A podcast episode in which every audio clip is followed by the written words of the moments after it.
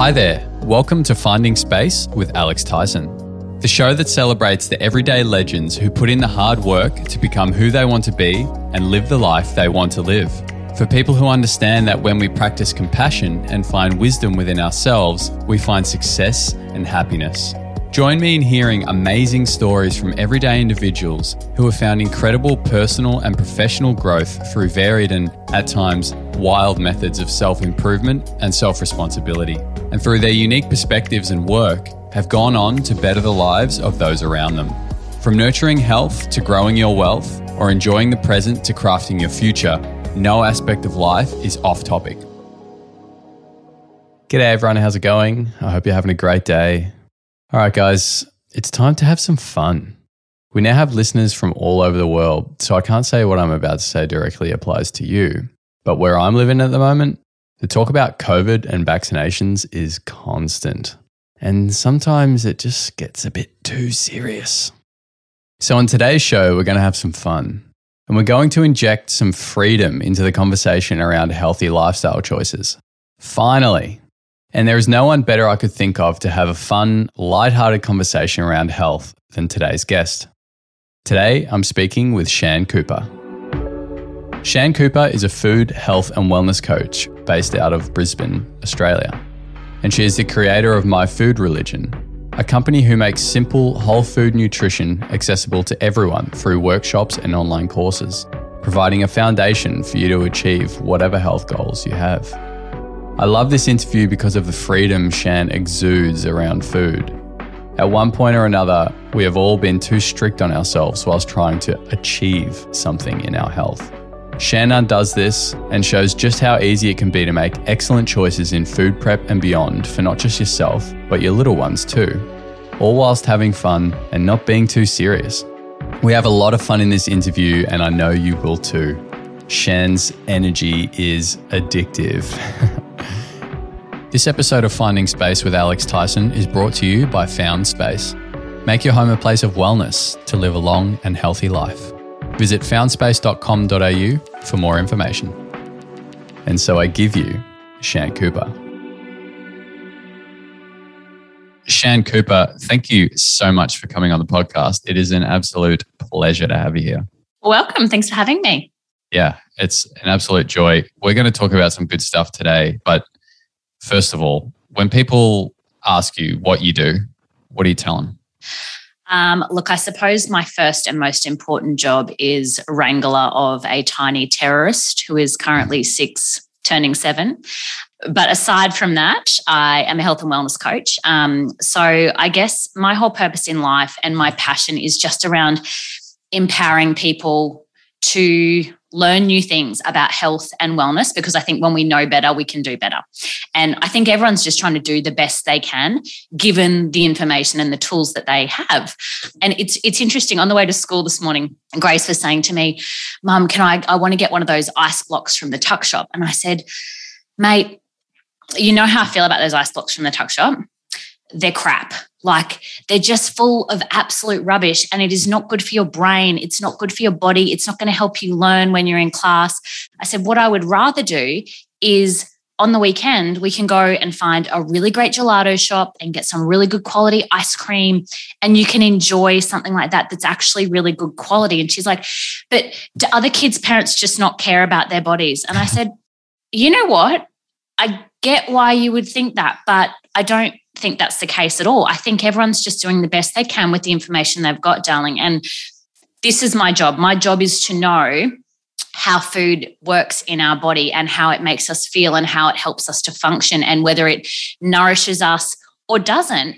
And other people's parents might not have all the information and they're just doing the best they can with what they've got. So it's probably not that they don't care about what their kids eating because I'm sure they do. They're just doing the best they can with what they currently know. So I guess my whole purpose is helping people to do better because I think when you know better, you can do better, but hopefully doing it in a way that doesn't feel preachy or you know like I know better than you do and hopefully in a way that feels really um empowering to people but also accessible. Because you know I think there's there's you know you could make an amazing recipe with gold plated unicorn tears from the inca and spend $400 to make these incredible bliss balls with all of these ridiculous ingredients. But i would prefer to be able to have the average punter open their cupboard and go okay so i've I've probably got these things on hand and I could make a fairly nutrient dense meal or snack for my kid with these things. Or you know, if someone's kid loves a certain thing, okay, that's cool. I wonder if we could add X, Y, and Z to it just to add some extra nutrition to that macaroni and cheese or whatever it is. So, yeah, I guess that's what I tell people is that is that I'm kind of a health and wellness coach, and I really just aspire to um, inspire people to just learn a bit more about their health, and I think take their health back into their own hands. Mm.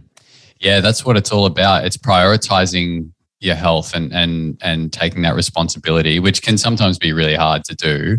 Uh, you got to be really honest with yourself and like, mm, maybe I need to change something here.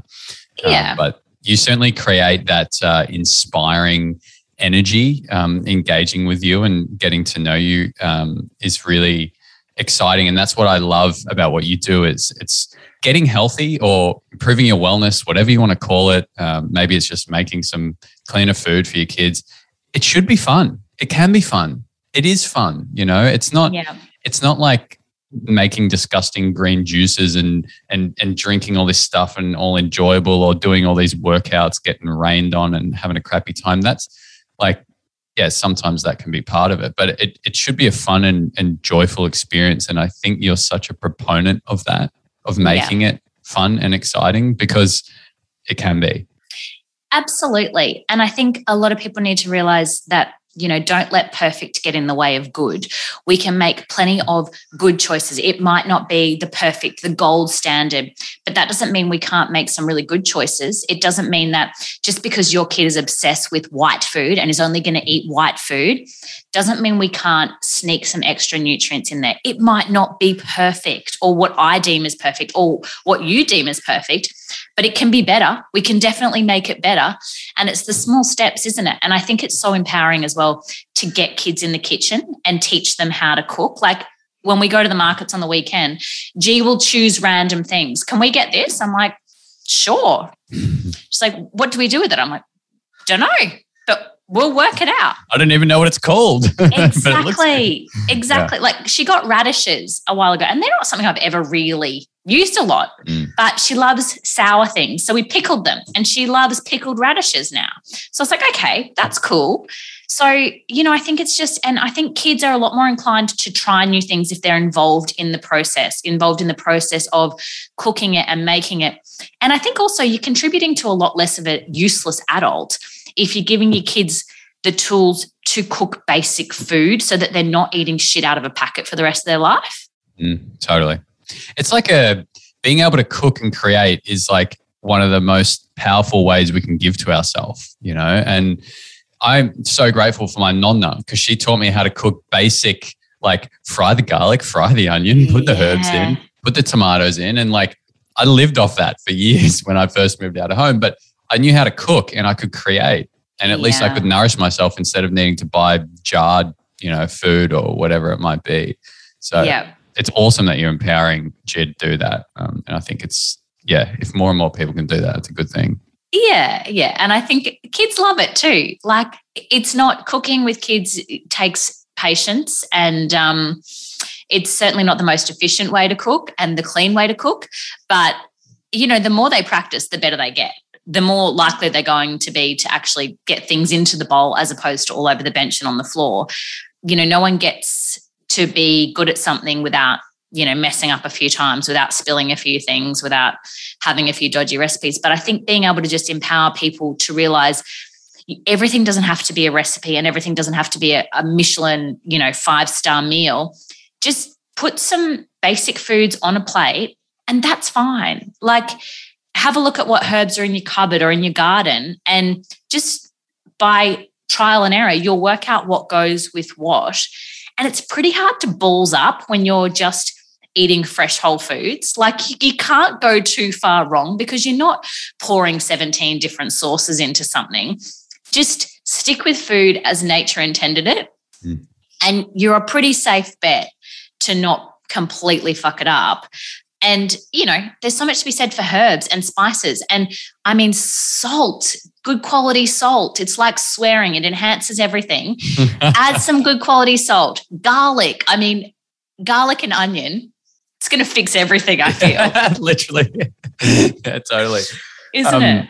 Oh, 100%. Uh, we, uh, my partner and I fasted recently and just smelling garlic after you do a 21 day water fast, you're just like, oh my God, like that this is so pungent. Like I could just, just looking at it almost flavored all the food in front of us. It was crazy. So yeah, powerful stuff. Onion, garlic, love it. So talk to me a bit more about how you kind of got into this space because you know, you were saying everyone's everyone does their best with what they know, right? And you now know a lot. And from my experience, people who get into this space, it's because they had to change or there was something that they really wanted to change in their health and their lifestyle. So tell me a bit more about how you got into this space, helping people with food and, and, and kids and these kind of things. So um, I've always been into health and fitness. So even as like a school age kid, I was super active, did every sort of sport there was, and always kind of ate what I suppose at that point in time was healthy. So my mum has always cooked everything from scratch. She's just she's a great cook, and um, my grandma was a great cook, and so she's always cooked everything from scratch. She's always been an amazing cook, and I'm the eldest of five kids, so I always cooked a lot with mum, helped her out in the kitchen. I don't know how helpful I was, but I thought I was being helpful at the time. So I've always kind of been into food and sort of been into, you know, making a healthier twist on things. And then after school, I went into animal health. So I did a agricultural science degree and initially did that because I wanted to be a vet. Um, when I was at uni, I started working as a vet nurse and decided I definitely didn't want to be a vet. Right. So I finished my degree um, in animal health and nutrition and then went into animal health pharmaceuticals. So worked for um, companies working with veterinary clinics um, in everything from instruments and equipment to medication, pharmaceuticals, all of that sort of stuff. And I love the veterinary industry. Like I really love that industry. It's such a such a beautiful place to work with such caring and empathetic people. It's just a really beautiful industry. But I did start to, you know, the more I dove into nutrition and health and wellness and sort of went down that rabbit hole, the more I really started to take issue with working for a big pharmaceutical company. yep. And so when when I had Grace, I went on maternity leave after 2 years they sort of came back and they were like, So you coming back to work? And at this stage, I was running like cooking workshops and stuff on my weekends and stuff. And I was like, Oh, yeah, nah. Mm-hmm. And were like, Okay. So that sort of pushed me into doing this more um, full time. And really, with a with a young baby, it was really only a part time sort of thing. I'd run cooking workshops on weekends and things like that, and just sort of plodded along with my website and my blog and yeah, sort of kicked that over. So it sort of just really all stemmed from there. Mm. Um, and now I do lots of recipe development and content development for lots of different brands. Um, I run workshops with a girlfriend of mine, Soph, who's a nutritionist. Um, and we do that in health food stores, in gyms, shopping centers, just all sorts of different um, lots of corporate businesses now are really sort of starting to take a lot more notice of corporate health and wellness mm. and really trying to empower their staff to fuel themselves better because obviously that's going to increase productivity it's going to mm. decrease their sick days all that sort of stuff so yeah so that's sort of the space that i'm in now which i really really love i do lots of cooking videos on my instagram with grace cool. which is fun and um, yeah so that's sort of that's that's where it sort of started yeah nice when let's get into the food then. Uh, when you're making a recipe, what are kind of the fundamental elements that you focus on? You, you touched on sort of like getting as much nutrient dense food in there. You touched on whole foods. What are your kind of f- focuses? Yeah, I, I can probably think of a few, but I'm curious to hear. yeah. So for me, before I had Grace, I sort of had my own little health crisis, which I think is what brings a lot of people really to deep dive into that whole health and wellness space. So I was just, uh, I was, didn't eat red meat for probably 15 years. Mm. I ate a bit of fish and that was about it. And to be honest, I think I thought I was being healthy. But knowing what I know now, I would definitely not go about it in the way that I did. I would definitely would have supplemented more strategically. I would have mm. just focused a lot better on nutrient density. But at the time, I think it was that whole fat-free era. So, you know, I was eating all of the healthy whole grains. I was eating low fat everything. And I had really bad blood sugar regulation. I was constantly hangry because I was just jacked up on processed carbs all the time. Mm. Paired along with that, really low iron, so wait, did you were you vegetarian when you had Grace? No. Okay. No, I wasn't. So about probably about three years before I fell pregnant with Grace, I had sort of moved to I had been seeing a um, naturopath mm. and had a whole lot of blood testing done, had a whole lot of food allergy testing done, and mm. came back, you know, reacting to over 50 foods. was mm. basically allergic to life. And I was iron deficient. I was protein deficient. I was zinc deficient. I was vitamin D deficient. Like I was just deficient in life. What was your energy like? Through the floor. Like I yeah. just felt like I was dragging my legs around and I just felt really shit. Um, so at that point, I sort of moved to a more paleo style lifestyle.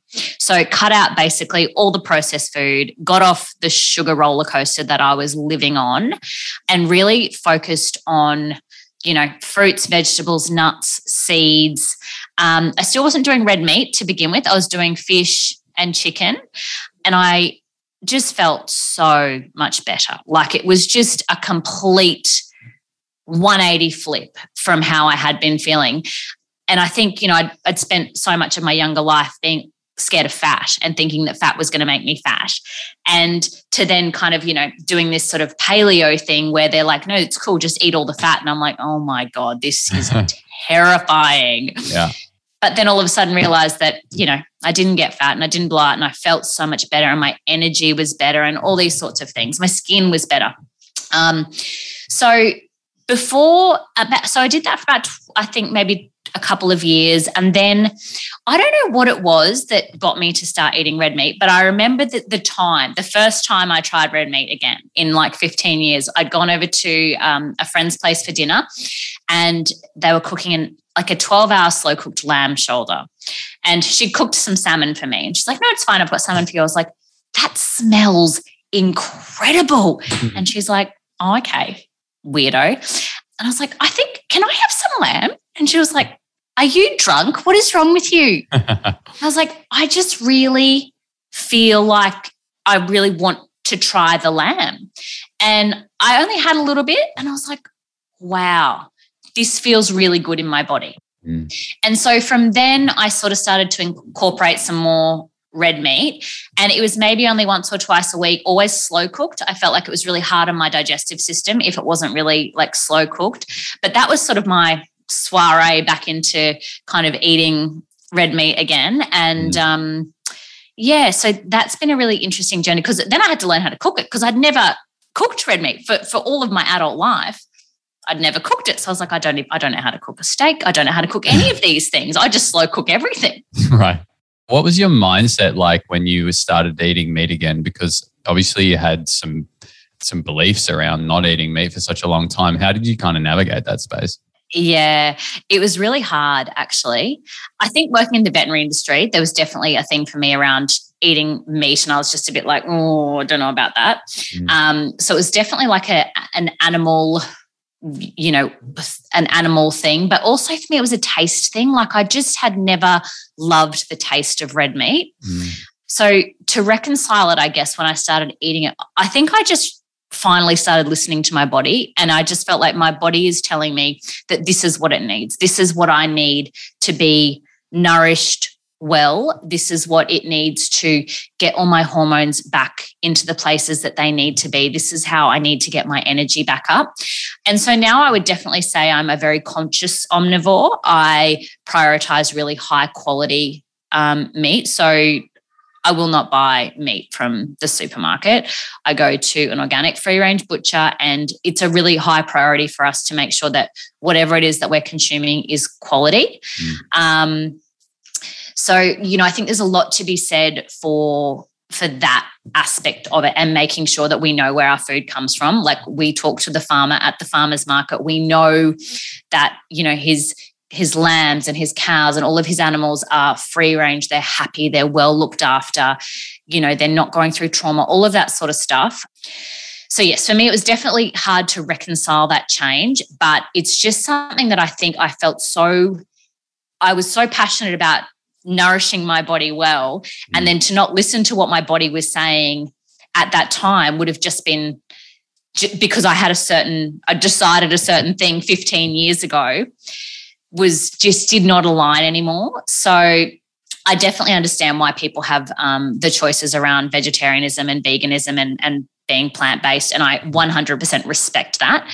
Um, but I think at the end of the day, it's also got to be about health, doesn't it? Like it's there's no point us withering away and you know collapsing to these useless human beings who are not able to live our passion and do what we're here to do on the planet mm. because we're not nourishing ourselves properly because we're stuck in an ideology mm. of something that just isn't serving us anymore. Mm. Um, so, you know, I think there's a lot to be said for kind of changing your mind and being okay with that and going, you know what, this served me and now it's not. And that's okay. Totally agree. I mean, as you know, like I don't eat a lot of meat, but well, I don't eat any meat at the moment. However, what I loved about what you just said is it's a like ultimately is about health, right? Mm. And for for me, like so many times people have said to me, "Oh, like yeah, you're a vegan," blah blah, um, and the stuff about animal cruelty has come up, and I say to people, actually, that was like that's a byproduct of that choice because for me, I like I went plant based because I had health issues going on, like my gut yeah. was stuffed, and I had all these IBS symptoms, blah blah blah. Everyone knows my story, but it was a health choice, and I actually at the time, like I've softened a bit now, but I actually had a bit of a beef with people who would watch a Netflix documentary and then go vegan the next day and they're living on packet vegan food and they're actually less healthy than they were beforehand. They're making worse choices uh, because they've been, you know, manipulated by some documentary that has a very, very clear agenda. yes, exactly. Um, and there is a place for those documentaries, but that's a that's a podcast episode for another day, perhaps. But yeah, um, I think if it's about a health choice, that's the powerful reason to be making these choices. And and when we can get to that point where we can listen to our body intuitively, like mm. you just mm. said, that's where the magic happens. And I think, you know, um, in in in leadership and as we try and be the best person that we can be, oftentimes we get stuck in the dogma of things. Mm. And then we're like, no, but this is who I am now. And actually, it's more powerful to say, well, that's that served me, like you said, but now it's time to move on because mm. I'm actually tuning into my being right now. And maybe I do want to eat, you know, cooked food, or maybe I want to eat more red meat, whatever that may be. And, and the thing is, is that then if we listen to our body, we might eat that red meat that we haven't eaten in 15 years and our, our body might say actually no i don't i don't want that at all and it's yeah. like okay well now i know you know absolutely and i think there's just a lot to be said for being really conscious and cognizant of if you're going to make the choice to not eat red meat you need to maybe make sure that you're getting your blood markers done and mm. testing your iron and your B12. So earlier this year, I had to go and have B12 injections because I still have a hangover from being a vegetarian for 15 years. Mm. And I've got iron through the floor. I've got to go and have an iron infusion. My mm. B12 was through the floor. And it doesn't matter what I'm doing at this point, my stores are so low that I just can't get them up through eating real food. Mm. But I, I, totally agree with what you're saying about dogma. I remember when I first started going paleo, fuck, I was so dogmatic. I was like, no, you can, I mean, you cannot eat rice. Rice is going to kill you. White potatoes are going to kill you. like, what is wrong with you people? And, you know, as time went on and I healed my body and, you know, got it back to a place of, um, being healthy again and well and strong, I'm like, no, that's fine. Rice is fine. I'm just going to prepare it really well. And white potatoes, delicious, absolutely delicious. And, you know, all of these different things. I've introduced some gluten free grains because I feel like I do fine with them. So it's not about the rules say I can do this, this, and this. It's like, how does my body feel with it? And people are like, oh, you know, what about can you have quinoa? And I'm like, how does it make you feel? It makes me feel fucking terrible. Yeah. But if it makes you feel great, then absolutely fill your boots. Mhm. But I think, you know, with what we were talking about before, I think I, I still follow, I, I would say, a paleo style template, but I definitely incorporate gluten free grains if they feel good for me at the time. And sometimes they do, sometimes they don't. But I think it's really about people working out how does it feel for you? Because I'm not you. We're all so bio individual. And every single person's body is going to feel good with different things at different times. And people, you know, well, is keto good? Well, maybe for some people, for some reasons, for some periods of time. But should you be keto all the time, forever? Probably not. And if it doesn't feel good, does that mean you should keto harder? Probably not. Mm. Probably means you might just want to take a step back and go, okay, that doesn't feel good for me. So maybe I should try eating a bit more plant based and see how that feels. And maybe raw foods in a plant based diet doesn't feel great for me because my guts are just not coping with that at the moment. Mm. But that's okay. It Doesn't mean you shouldn't have more cooked vegetables. Like we should all be eating more vegetables. That's really, I don't care how healthy you are. We could all eat more vegetables. we should all be putting more of that on our plate. Um, and I just think that the bulk of our nutrition should really come from, you know, the fruits and vegetables and good quality fats. Mm. Then add your protein of choice to your plate. But I think, you know, the the place for highly refined carbohydrates is not a full bowl of it. Like that's a condiment to your plate, isn't it? It's not a massive bowl of pasta every single day because if you're eating a whole bowl of pasta, what you're not eating is a whole bowl of vegetables. Yeah. So I'm really passionate about not, I don't count calories, I count nutrients. How much nutrition have you got on your plate? The calories, yes, they matter, Mm. but if you've got a plate full of nutrients, they're sort of a byproduct, you Mm. know, like you got a plate full of beautiful veggies or a beautiful salad with lots of fresh herbs and some fruit in there Mm. and some good quality protein and some beautiful olive oil or nuts and seeds. You, you're not going to overeat that. Like you're Mm. going to get to a point where you're like, yeah, I'm done. I'm full. We're good. Whereas a plate of pasta with, you know, cheese, you're going to chow that down every day of the week. And then in half an hour's time, you're going to be like ready to fall asleep. And then an hour later, you're going to be hungry again because your blood sugar's just all over the place like a mad woman shit. Yeah. But packet ravioli with coon cheese grated on the top, so good. Man, I used to smash so much of that stuff. I think I'm still shitting it out. Oh, God, so bad. Hey. Yeah, it's horrible.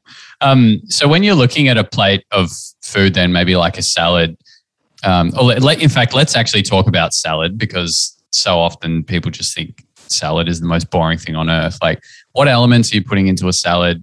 What are you thinking about? How are you creating a beautiful thing? Are there too many ingredients? Not enough? How do you go about it? No such thing as too many ingredients in a salad.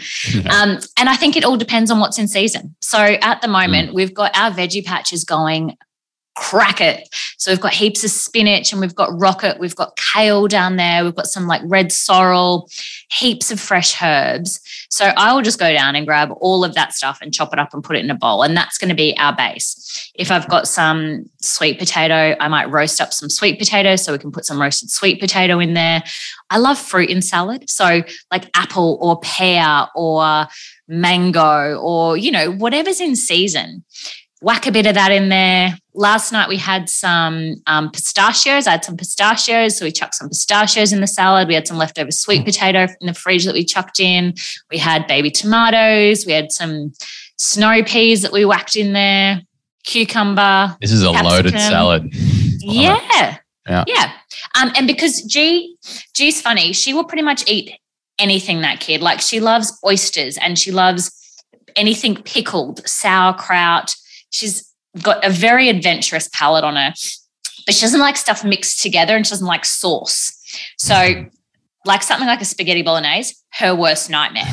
But if I gave her like some, you know, like rice noodles with some like olive oil and like seaweed flakes on them with, you know, some mince with chopped up vegetables, totally fine. Don't put that shit together.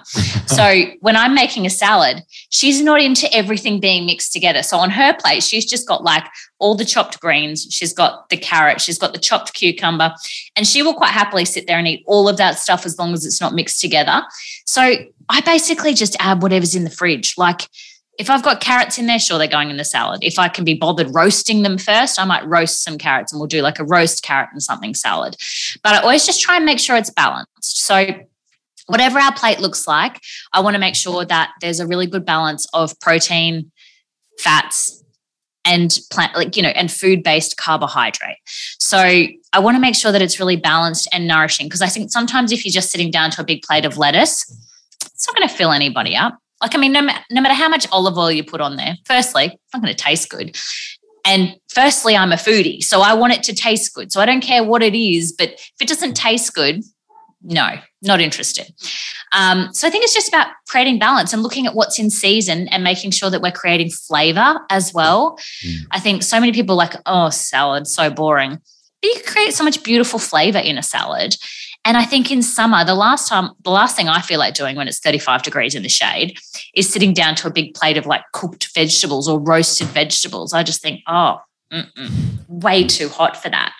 Um, so something like a beautiful loaded salad that you've got so much nutrition and hydration, like so much hydration coming from all of these beautiful fruits and vegetables that your body is going to hold on to and absorb way better than just chugging a liter of water. Um, so again, that's another, you know, beautiful piece for, for so many people who are like, I don't really like drinking water. Okay, well, get on board and start drinking water. I don't care if you really like it. But also lots of fresh fruit and veggies. You're going to get so much beautiful hydration out of them um, yeah. as well. Perfectly structured from nature as well. You know, Absolutely. whenever you talk about hydration, you got to remember that hydration is not just liquids. Mm. hydration is coming from our foods, and it can come from our foods, and our, the food we eat can also take hydration from our body. Right? Like if you eat a bag of corn chips, mm. they're not coming out the other end the same the same structure, right? Well, you'd hope not, because that'd be really uncomfortable. So that's actually taken hydration from our body to be able to process that stuff. So um, food's Absolutely. a really important piece around hydration. Yeah. yeah. definitely. Definitely. So, but I just love working with what's in season and what's available. Mm. So we do our shopping at the farmers market. So, I mean, in the middle of winter, it's not like when you're at Coles and Woolies and you can still get a mango. You can't. There's no mangoes. It's winter. There's pretty much oranges and apples. That's all you got. Literally, yeah. That, you got citrus. You got citrus and apples. That is the extent of fruit in winter. Um, so, you know, it's just about really working with what's in season because that's going to be the most nutrient dense um, thing you can be eating at that point in time as well. We talk about eating in season a lot. However, when you actually kind of commit to that, in a sense, uh, which by the way, if you eat organic, you're forced to, you know, um, you, I don't know, you feel, it's like talking to the farmers about where the meats come from or we got some cherry tomatoes from Noosa the other day and they were just like, oh my God, they were amazing. And like talking to the farmer about it and, and you get all their excitement as well. Like their passion comes through and then you, you understand like, oh, these were picked three kilometers from here yesterday right? Yeah. You, you know, and and so you get this story, and I'm sure there's there may not be some science around it, but I'm sure that that story and that journey and that deeper understanding actually helps with the overall process as you make and eat that food because there's just this you just understand yeah there's there's the lifestyle and the whole connectivity of it all just is really beautiful and i think it's i think it helps with digestion and the overall experience but um when we eat in season, you'd feel more connected to that overall process too. And yeah, eh, like in the wintertime, it's like, you know, I've got orange juice here because we've been getting like 20 kilos of oranges a week, you know, because they've been really great. Um, but you, you kind of, um, in a way, forced to become creative then too. And, and to think, well, how can I make perhaps limited ingredients work? Or, you know, how can I make something I don't normally cook with, like radishes in your example, or maybe you have there's this new kind of lettuce that the local farmer's grown which you've never used before. Yeah. You, you kind of spurs on a bit of creativity in the kitchen too to, to try and make it work. And it just feels like you're more part of the overall seasonality of everything. I really like cooking with the seasons as hard as it may be.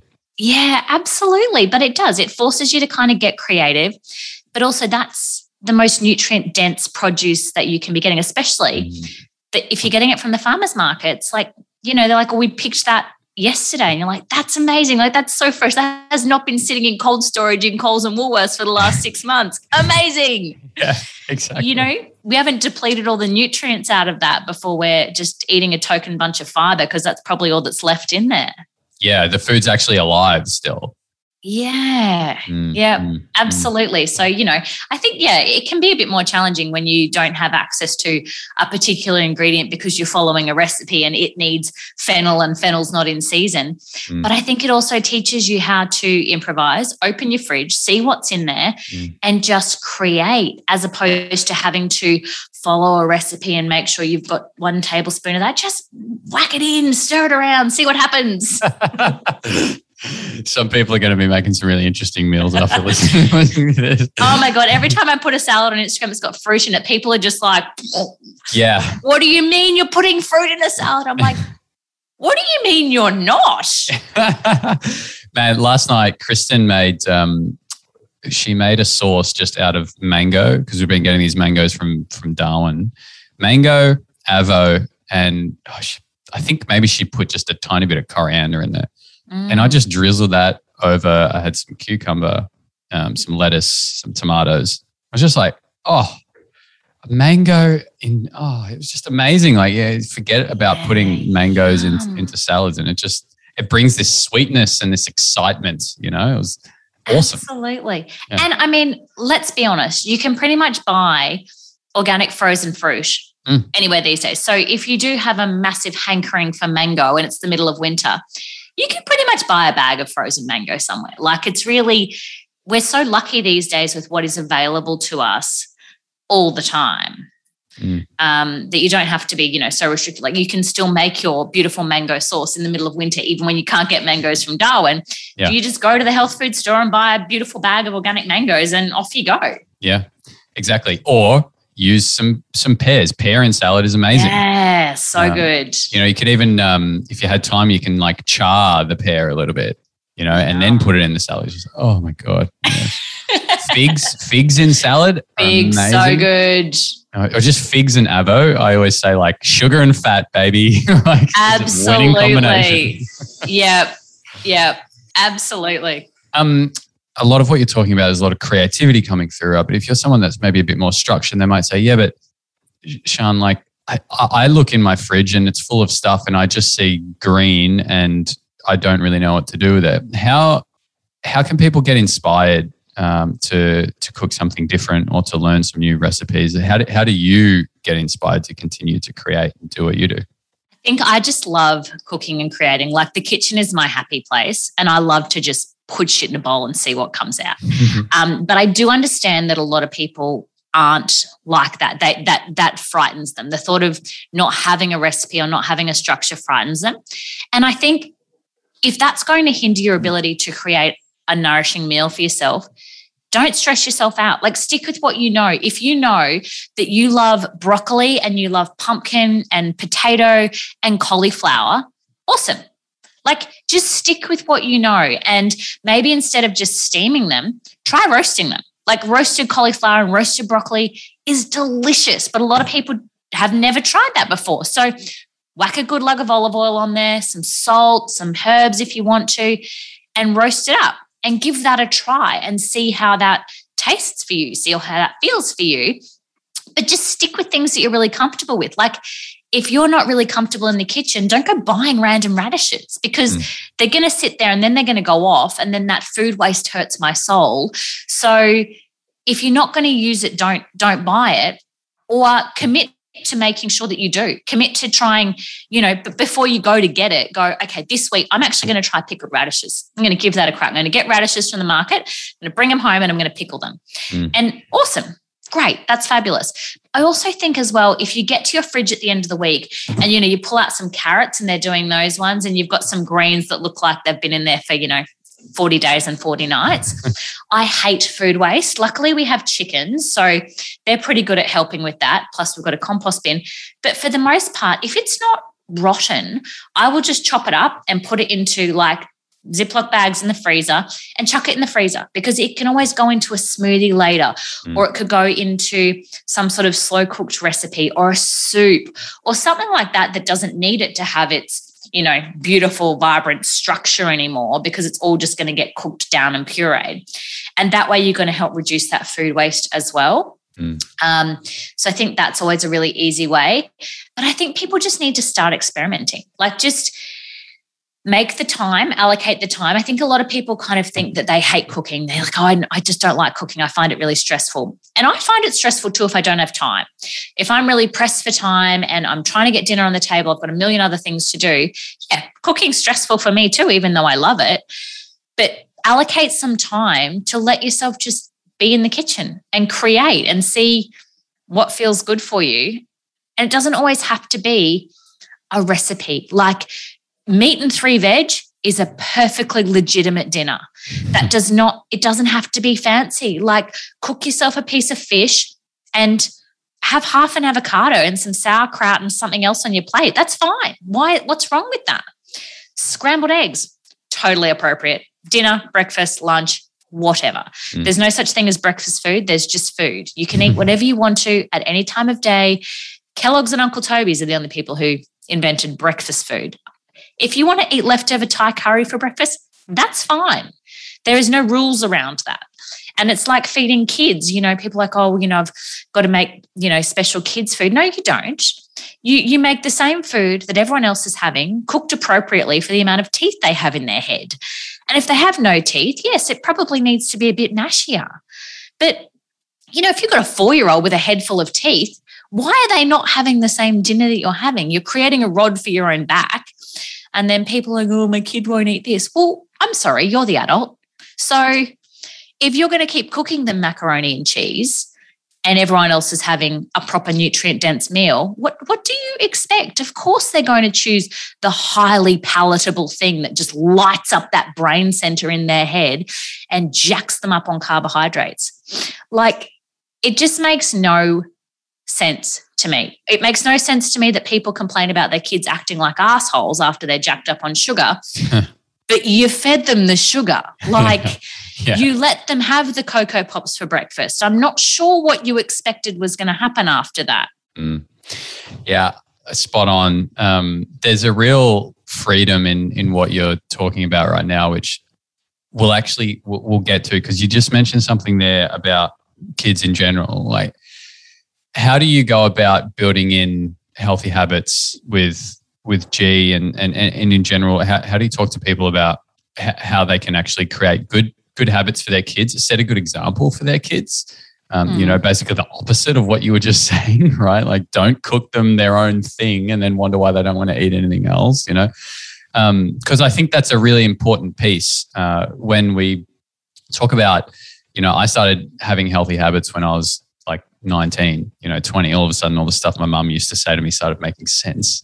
Mm. Um, and I started implementing it. But I think, man, like, what if those healthy habits started when I was 10? Or what if they started when I was five, you know, and I didn't have to go through this big change in my life to implement them. They were already part of my life. Yeah. And so, so I, at the moment, I just keep thinking like, man, I need to be educating children. That's where the real work is because they're going to be coming up, they're going to be in a healthy state of mind and the world needs people that are really healthy and thinking clearly at the moment, especially kids. Yeah. So how do you go about kind of with with with your uh, with G, but then um, with others and and trying to inspire kids to look after themselves? I think it's all about education. And so, you know, like the discussion I had with G this morning about why she couldn't have the shit ice block from the tuck shop that's you know bright red with numbers and letters in it that have been banned all through Europe. Right. Um, it, it's it's about educating. It's not just saying no, mate, you can't have it because it's shit. Because she's a real integrity kid as well. Like she needs to understand why I can't do something, and so I don't treat her like an idiot. I just say, that has got some really nasty ingredients in it. And this will do this to your brain. It'll make it really hard to concentrate in the afternoon when you go back into class. And this ingredient in here is probably going to upset your tummy. And this ingredient here, you know, it isn't going to help your muscles get strong and your bones be strong so that you can run around the playground and have the best time with your friends. Mm. So I think education is everything and obviously age appropriate education. But I don't say to her, this is good food and this is bad food. I'm like, this food is really nourishing for us and it makes us strong and it helps our brains to work and it helps our mood to be really balanced. And so I think there's that education piece and helping people, helping kids to understand what food does for them and you know how that food is going to nourish their body how it's going to help them to do awesome cartwheels in the playground after lunch as opposed to make them feel really tired and lethargic and sluggish or make them feel all hyped up and they don't know why and then they get in trouble in class because they mm. can't concentrate so i think the education piece is really what is so important and explaining that to kids in whatever age appropriate way that that is for G, when she goes to a kid's party, I'm not the asshole mum who's turning up with kale chips going, sorry, mate, no cake for you. Here's some kale chips. Kale chips. because that'd just be being a prick. So she goes to a kid's party and I just let her fill her boots, mate. You do you. Mm. You know how to make good choices. You're probably not going to because you're six. Yeah. And that's cool. But nine times out of 10, we will come home and she will either be a raging fucking emotional lunatic because she's coming down off a massive sugar high, or she'll feel sick and she'll say, I've got a really bad pain in my tummy, mum. I'll say, That's okay. Why don't we just make, we'll make you some tea or some broth and have a bit of a lie down and I can rub some oils into your tummy if you want to. So I wonder why you feel sick. I think I had too much party food. Yeah, I reckon that might be it. Yep. Well, that's okay because sometimes we all just have too much party food. Sometimes mummy has too much champagne. That's fine too.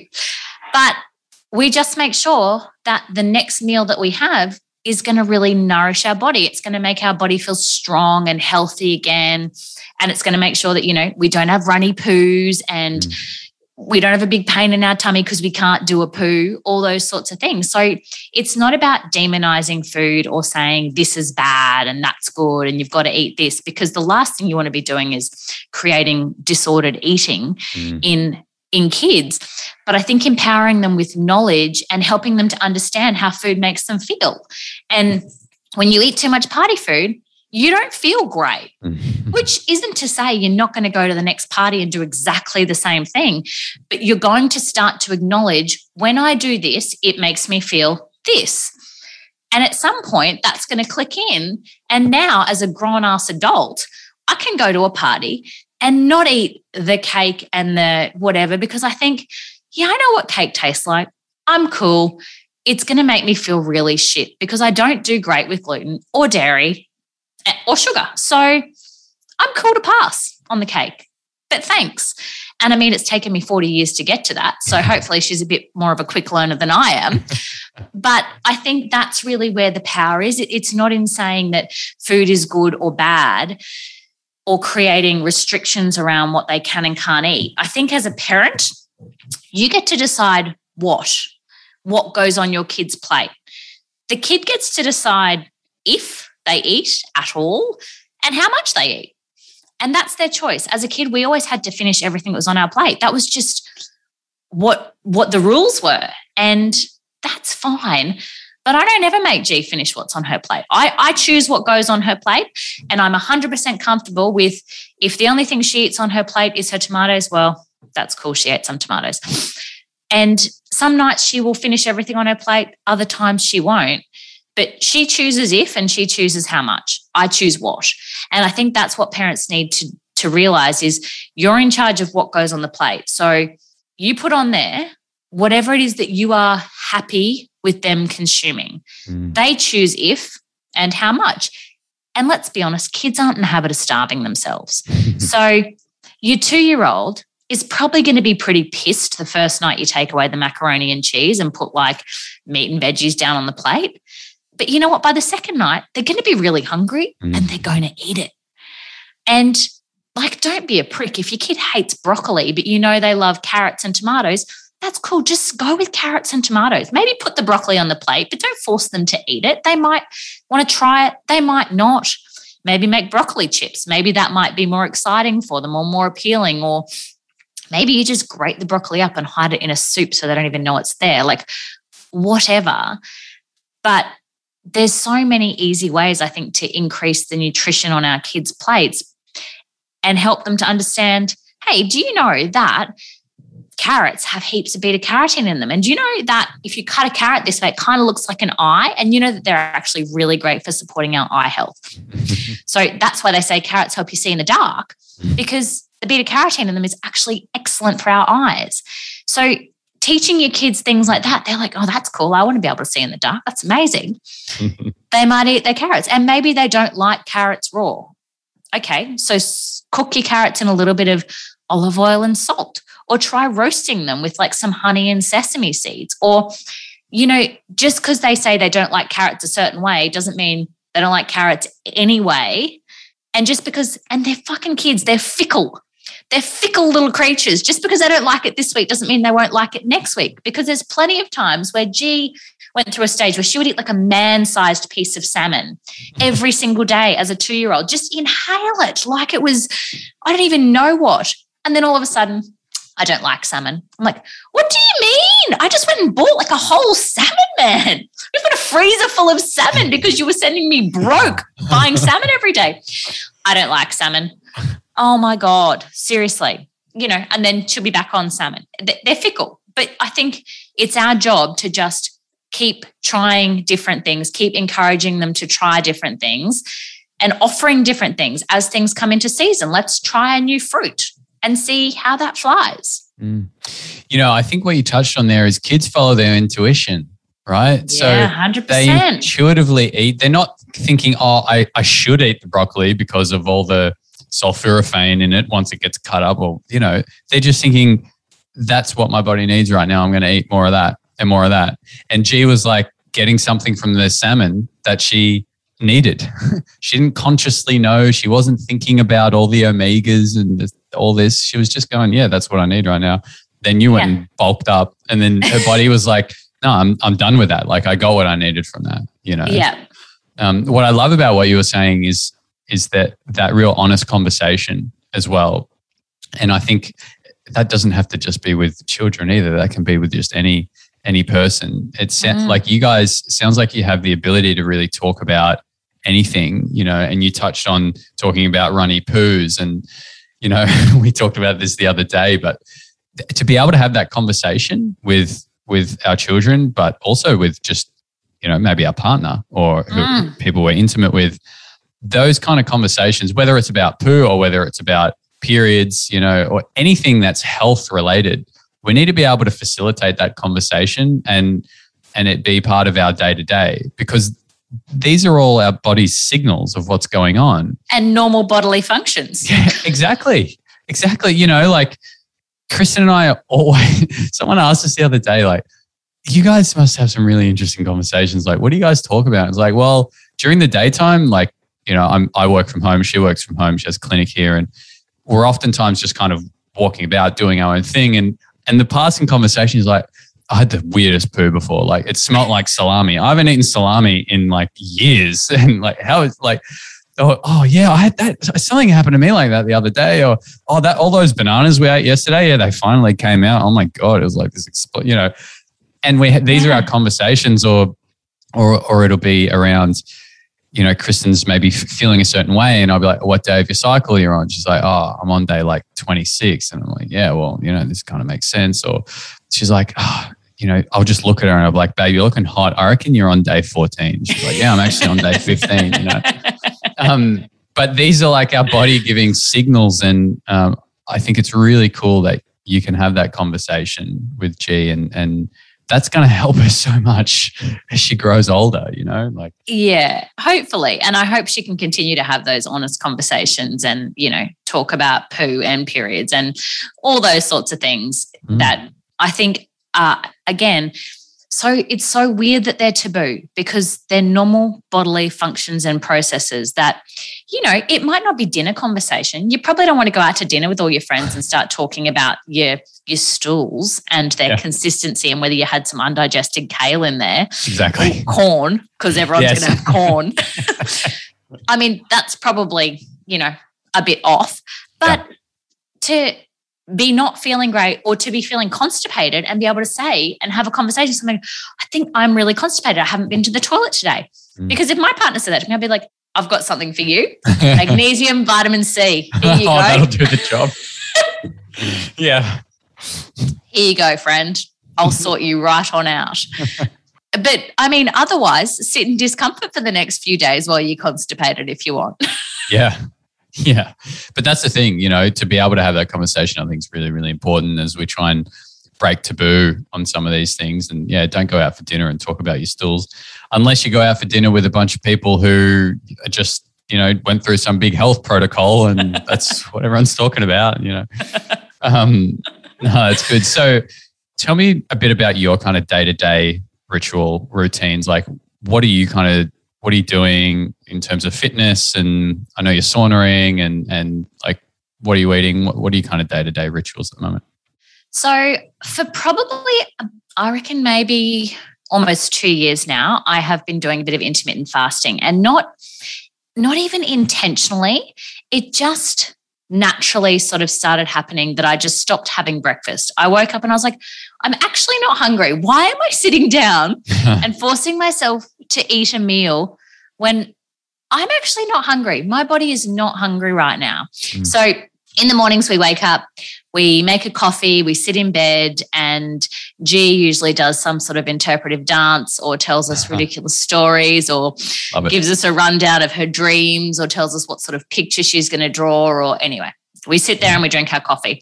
Um, after that, hop up, make G brekkie, get her ready for school. And then usually I will do some form of exercise. So at the moment, I'm really digging Fit Stop. Um, so I usually do that about three times a week. I really love their functional classes, which are more of a strength based class. They're not a high intensity class. And that's feeling really good for me right now. Uh, I used to be right into high intensity training and CrossFit and things like that. And they served me until they didn't. And Mm. then it was time to go, yep, okay, that doesn't actually feel good for me anymore. So try something new. Mhm. Um, so I'm really enjoying- like the food. Love it. Yeah, absolutely. So I'm really enjoying Fit Stop at the moment. Um, so I'm doing about three sessions of that a week. I've just I've been doing um, EMS training for about 12 months now. What is EMS training? Oh, it's so cool. It's electromuscular stimulation training. So Okay. um, it's awesome. So think kind of like the concept of a TENS machine where it stimulates a muscle. Oh, you're wearing like the vest? The suit, yeah. Yeah, right. Yeah, What is and that you've like? got like arm things around and leg things around, a thing that goes around your glute. You're basically getting electrocuted for 20 minutes, but it's amazing. It, it's it's really low impact, so it can be done by like Michaela, who I do my training with. Her oldest client is 80. Riddled with arthritis. Mm. She said it basically takes her 10 minutes to get up and down off the floor. wow. But this woman is really invested in making sure that she's maintaining bone density and muscle mass and cardiovascular health as she ages. Hmm. And she just can't go to a normal gym and do weight bearing activity. So, this actually allows her to have that muscular stimulation and contraction. The bone density um, piece of it, plus you're getting the cardiovascular health benefit from it, even without actually doing anything intense. So it Mm. can be completely scaled to be suitable for someone who can barely move. Really great for people with injuries and things like that. But I love it because it's 20 minutes Mm. and it's completely non impact, which uh, is feeling really good for me at the moment. So I just do that once a week, which I really enjoy.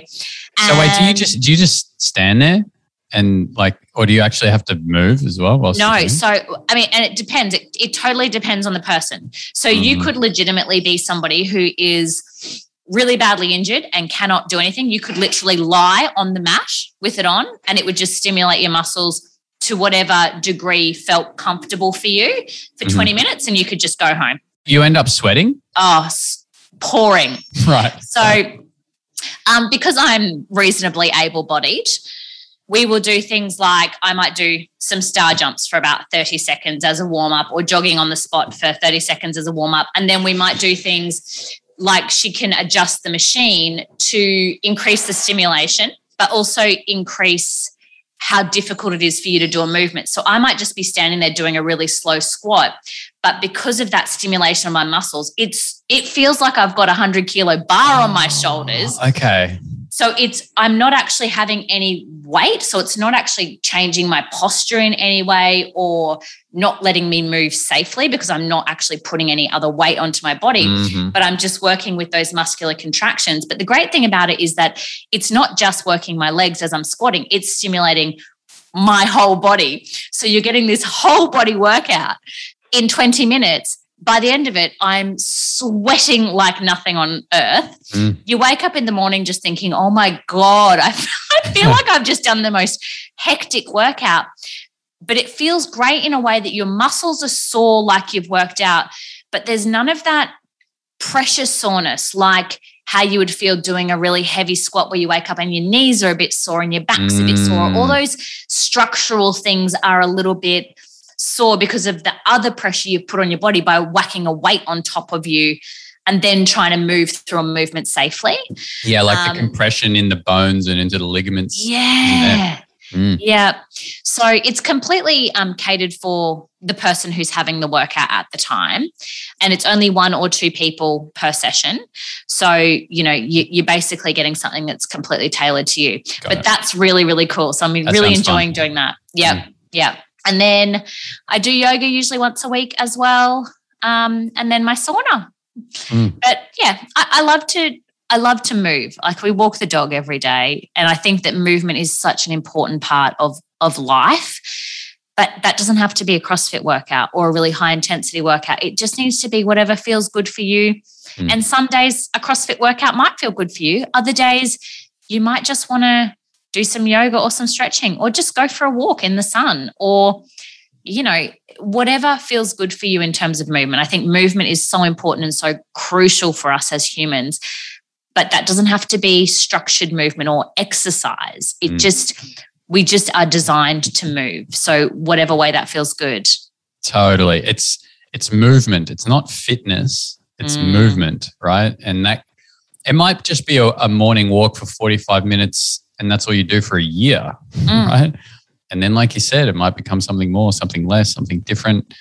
Soon you might be in a suit getting electrocuted for 20 minutes whilst doing squats, you know, like you never know. And that feels good for me this week, but it might not feel good next week. And I think it's exactly the same with food. It's about being intuitive and working out what your body needs at that time and what working out for me, I just turned 40 last week and I am done with flogging myself at the gym. I want to be able bodied and fit and functional for the rest of my life.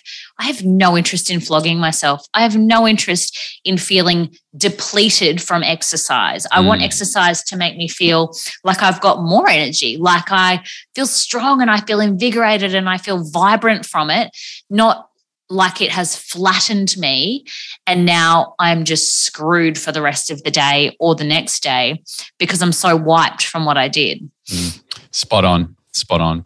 I love the overarching theme for me from talking to you for the last hour has been this sense of freedom that you have with your wellness in general. And for those that are listening, jump on the YouTube video of this podcast because like you look incredible you know you you you're vibrant you've clearly got energy you know and it just i love the the freedom that's coming through this transmission because we talked about dogma and i've certainly had my own journey with that. Um, but so often i think yeah, we just get too kind of stuck into into the granular areas of our health and we we overcomplicate it. Yeah. You know when it's like just you got some stuff in the fridge, chuck it in a bowl. yeah. It'll be all right. I think, I think there's a caveat to that though. You know, like I very much think that food freedom and movement freedom is such an important place to get to. But I think for people who are having a health crisis, that's not where you start. Mm. You know, like if you're somebody whose body is so inflamed and you've got massive digestive issues and you're constipated or you're, you know, you've got really bad irritable bowel or something like that, for you, you're not starting at the place where I am now. Mm. You know, I, I had to start somewhere 15 years ago that was not where I am now. And it looked like removing inflammatory foods. And it looked like something that was probably a fairly structured and more strict, I don't want to say diet, but protocol to help me heal and get to a place where I can get to that. I think a lot of the time people just they want a quick fix. They want, you know, a, a magic pill. And for most people, you've just been giving your body a really fucking hard time for the last 30 years. You cannot expect that you're going to, you know, eat kale for a week and all of a sudden you're going to be this glowing pinnacle of health. Like there's healing to do, there's work to do. You, have got to do the work, I think, to get your body back to that equilibrium, to get it back to that space of being able to intuitively eat and intuitively move. Because if you're someone who is used to only going to the toilet once a week and you're eating highly processed, highly refined crap all day, your body doesn't know how to intuitively eat. All it knows how to do is intuitively jack itself up on sugar and then get backed up. And you are literally full of full of shit. Like, yeah. yeah.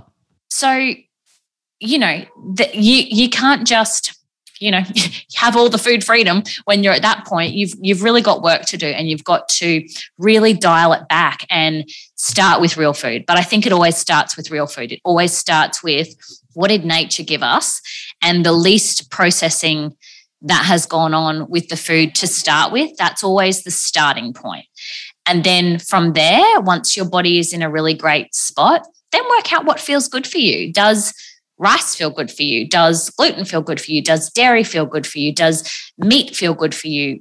Does raw food feel good for you? Does only cooked food? At that point, then you can actually start trusting that intuition of your body when it's back to that equilibrium of health.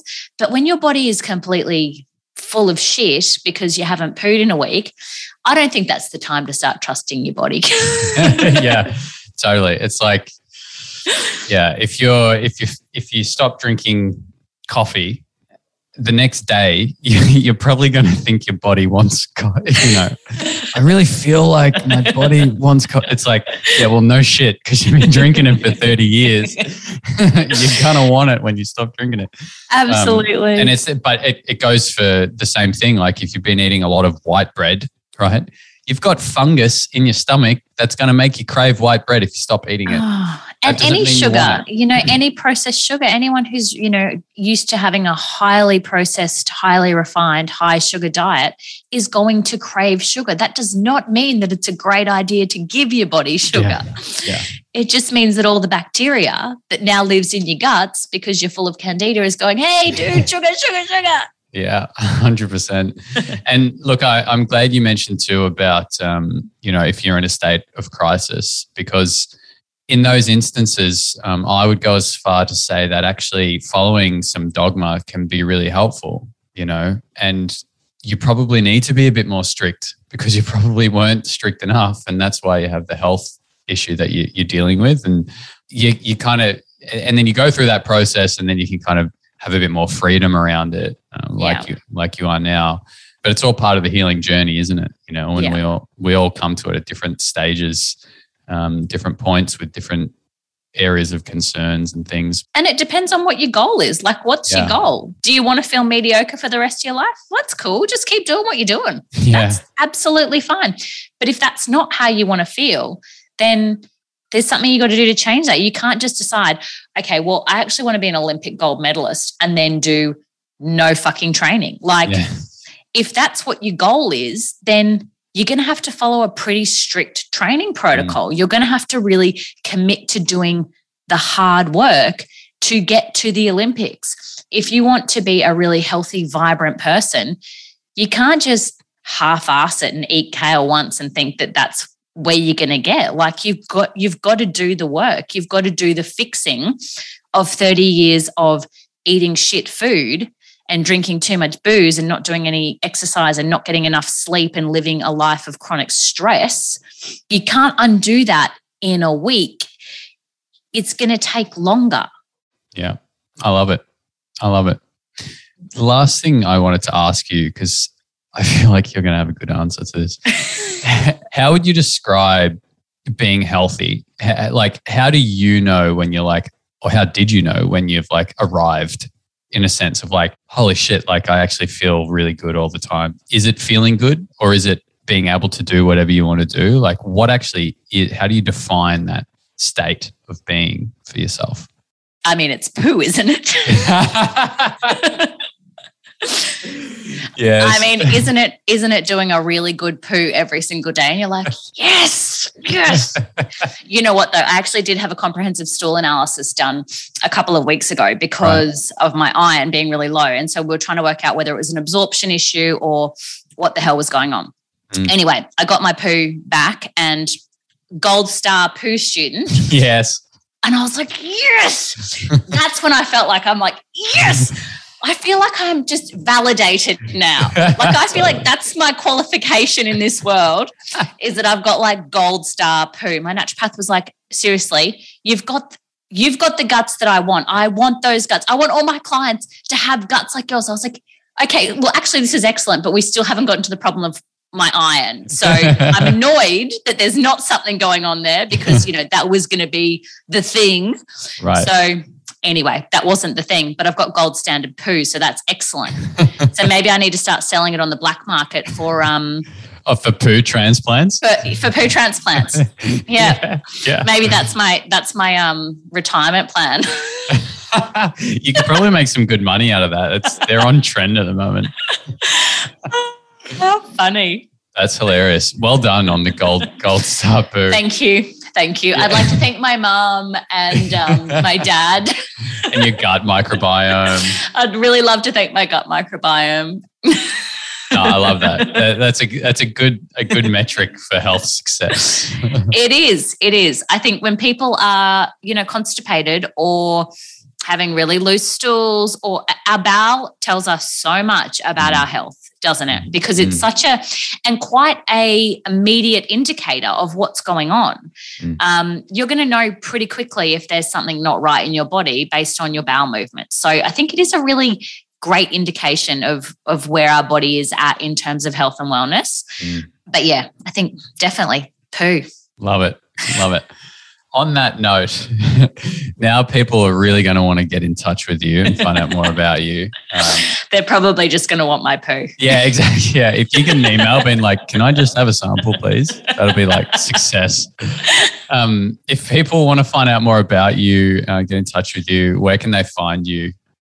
Um, so Instagram and Facebook, it's just at My Food Religion, and the website is myfoodreligion.com. So there's heaps of free content on there. I post free recipes all the time. There's some ebooks on there.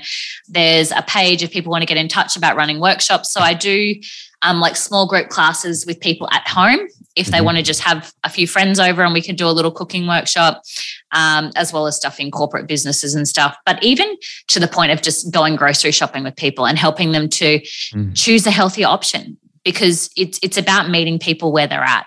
Not everyone's ready to go and stop going to the supermarket and do all their shopping at the organic farmers market. Some people just want to do better with the situation they're in. And that means helping them to make better choices at Coles and Woolies. And that's awesome because there is better choices to be made. So, you know, I think empowering people to just make those better choices, help them go through their cupboard and go, hey, have you actually looked at the ingredients on this? And they're like, no. I'm like, mm. well, there's 47 of them and I don't recognize any. So yeah. this is actually not food. This mm. is a food like product. yes, yeah, exactly. Kind of vaguely looks like food, mm, but mm. yeah. There's a picture of food on the front of it. Um, yeah but that's not actually what's inside. I like it even at Woolies when you you, you look at um, the like the nut section, and it's like a bag of nuts, and it says like almonds, and then there's like four ingredients in there. It's like, but but isn't this just almonds? It's like, no, it's preservative E220, and it's salt, and it's this. It's just like vegetable on. oil, always vegetable yeah. oil, always with the vegetable oil. Yeah, exactly. Natural flavors. Ah, okay. Yeah. Like what what is that? What is that? If it's natural, just tell me what it is. Yeah, exactly. um, well, thank you so much for coming on today. Um, you know, we said we'd set an intention beforehand to have some fun. I hope you've had some fun. I, I have indeed. Yeah, it's been really good. Yeah, hopefully we'll have you on again soon. And um, thanks everyone for tuning in. Thank you. If you're enjoying the podcast, please leave a review and subscribe to stay up to date with the latest episodes.